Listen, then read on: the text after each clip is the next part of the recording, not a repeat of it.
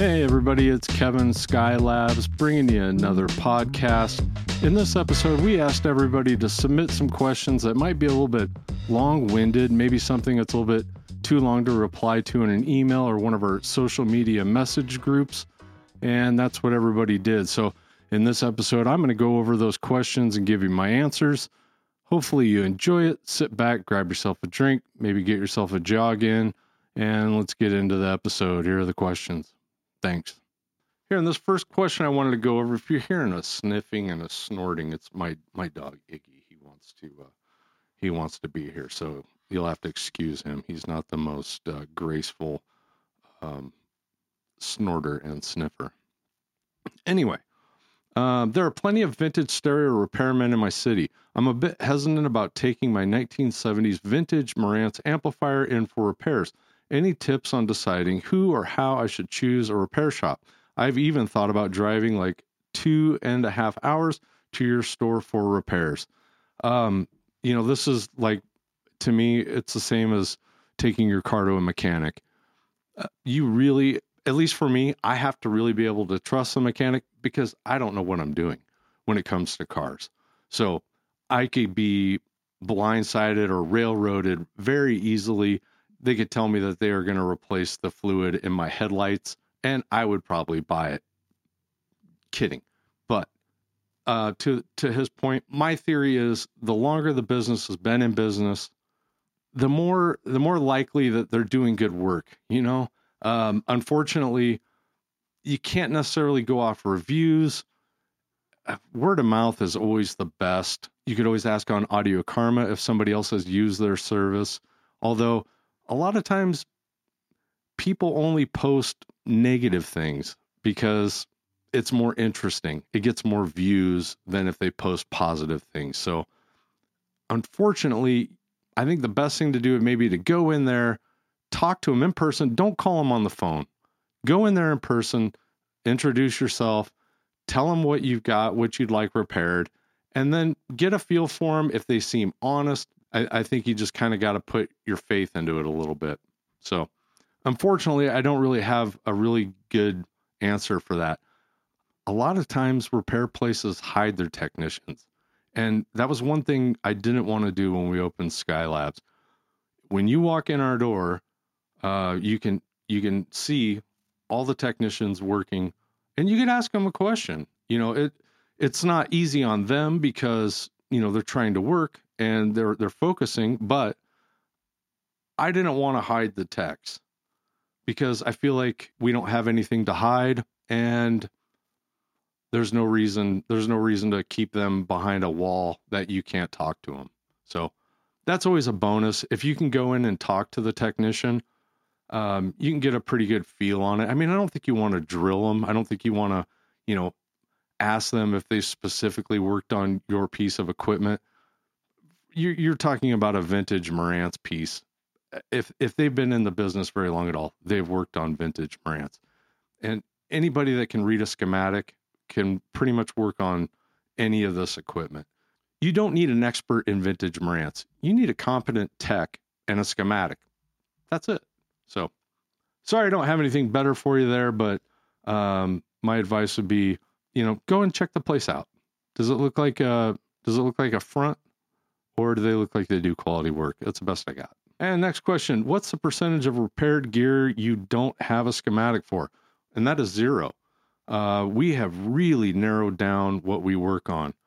I know we have disgruntled customers that bring in equipment we don't work on, and I try for the most part to be as polite as possible when telling somebody we don't work on their gear because I don't want them to take it personally.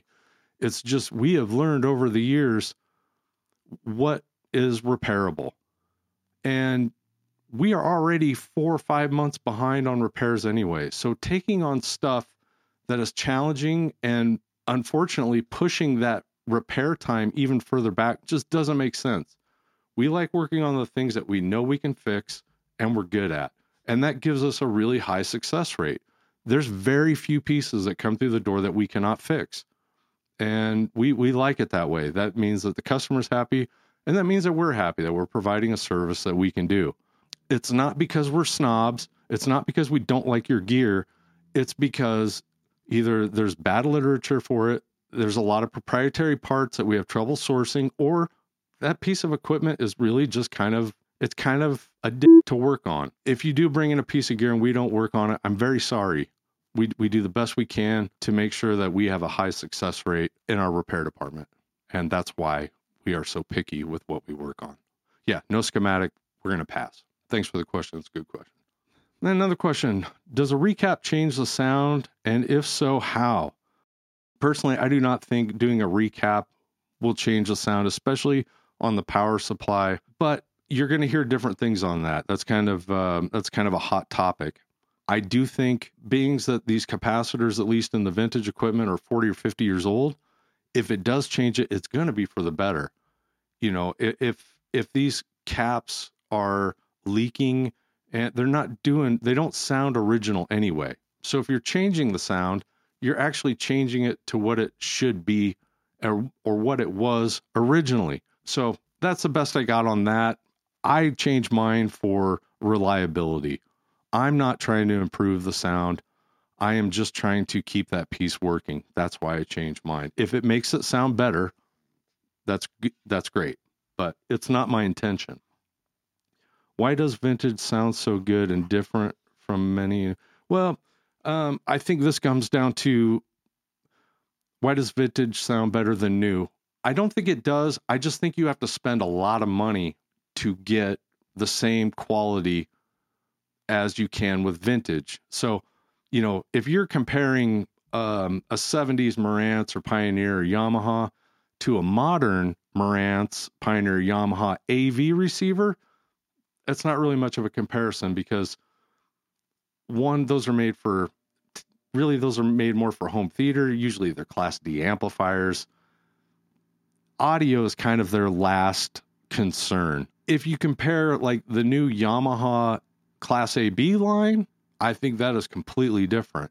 Uh, I think I think the new the new well-made stuff is really really good it's just it's kind of out of my price range at least, and it's most likely out of most people's. You know, you're talking six seven thousand dollars for um, a new integrated amplifier from Yamaha that's pretty much the same specs as a vintage Yamaha integrated amplifier. So I don't think vintage is superior in all ways. I think it's just more economical.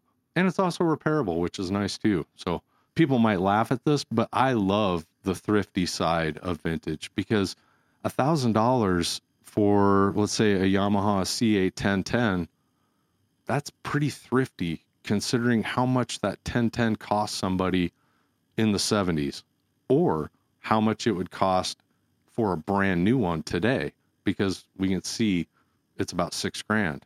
Anyway, hopefully that answers that question why would a double album made in the 70s have sides one and four on one disc and sides two and three on one disc?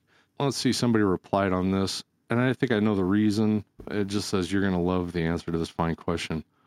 I don't know why they did it in the 70s, but I do know in the 50s and 60s it was for those record stackers. So um, if you wanted to put, you know, both the records on, let's say, a Dual turntable that has a stacking mechanism, it would play side A, and then it would drop down the second record, which would be side B, and it would play that through. Then you would take those two records off, you'd flip them over, and you'd hit start again, and then it would play um, C and D.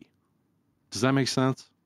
Because that is the reason I was told was for record stacking most turntables in the 50s and 60s, and even up through the middle of the 70s. If you remember the big console stereos and you know the Duals and the Garrards, Technics even made a turntable in the early 80s that had a stacking spindle on it, and that's what it was for. Uh, this quote vinyls why? Yeah, I, I think you're uh, talking about why they call it vinyls, and I don't know. I hate it too. Um, it's vinyl. I'm not really. It's the records. I don't care what you call it though. It doesn't matter. I, it does kind of cringe me though a little bit when somebody will say, "How many vinyls do you have?" Uh, looks like one more question. I'm an electronic musician. I've recently gotten into integrating vintage hi-fi gear into my music. I use an SAE 2800 parametric EQ, and the price for a comparable modern pro audio hardware EQ would be much higher with much less inspiring controls. This got me to thinking about other ways I might be able to use vintage hi fi gear for my music. I was wondering if it would make sense to use vintage speakers for monitoring using an EQ to get as flat a frequency response as possible. The cost difference would be significant when compared to similar size speakers on modern studio monitors. Ooh, that's a tough one. Well, I mean, if you had a spectrum analyzer and, you know, however you get flat, you know, if you can get flat with vintage speakers and an EQ, personally, I don't think there's any difference between flat using flat new reference monitors. Uh, you're, you know, it's both are going to the same place. So, you know, I'm all about budget stuff too. You know, uh, it makes sense to me. I know somebody out there might, you know, cringe at that, but um, you know, maybe they've got an unlimited budget, and I get it. You know, you don't, and I don't. So, you know, I, I do know, you know, Yamaha NS10s, and I just got a pair of those recently. You know, that that was the benchmark in the '70s for for studio monitors, and I used Alesis Monitor ones forever. I don't think it's as important to get to zero. I think you just want to. To me, I think it's more important to just have a benchmark. You know, knowing what a pair of speakers sounds like so you can compare it to other things. You know, like engineers in the 70s and 80s would travel with their monitors. Even though most studios had NS10s, engineers wanted their NS10s because they knew how they sounded. And I think that's more important than getting flat is knowing what your speakers sound like and knowing what they sound like compared to other things. You know, it's like when when I used to do a lot of recording, I would listen to my mixes on several stereos. Uh, you know, like a crappy a crappy portable radio. I would put it in my car. I would listen to it on my Cerwin Vegas up in my living room, and I would listen to it on my Alesis Monitor ones. And I knew by comparing the sound, the way those all sounded, what changes I need to make in the mix in order for it to sound good on any system. So I don't know. I don't know if I'd worry about it that much. It's a really great question. And I don't think you can go wrong either way, but I do think it's more about just knowing the speakers that you are using really well and knowing how those monitors compare to most consumer grade audio products. I, I know that's not maybe the best answer, but I, I, that's the best I got. So anyway, hey, thanks guys for for putting these questions up here. Um, we'll do this again. And if if this is something you guys enjoyed, um, it didn't take anything for me to just uh, you know wrap off some answers real quick. So anyway, thanks for listening to another episode of the Skylabs Vintage Audio Podcast. We do appreciate you subscribing, liking the content, and if you're really enjoying it, head on over to skylabsaudio.com forward slash shop there you'll find a lot of really cool Skylabs merchandise like platter mats and t-shirts. We also have custom built speaker stands. There's a really good selection of Grado cartridges and headphones. We are always adding merchandise to the store, so if you haven't stopped by in a while, head over to skylabsaudio.com forward slash shop and see what we've added. Also, follow us on Facebook, Instagram, YouTube. Thanks again. Really appreciate it. We'll see you in the next one.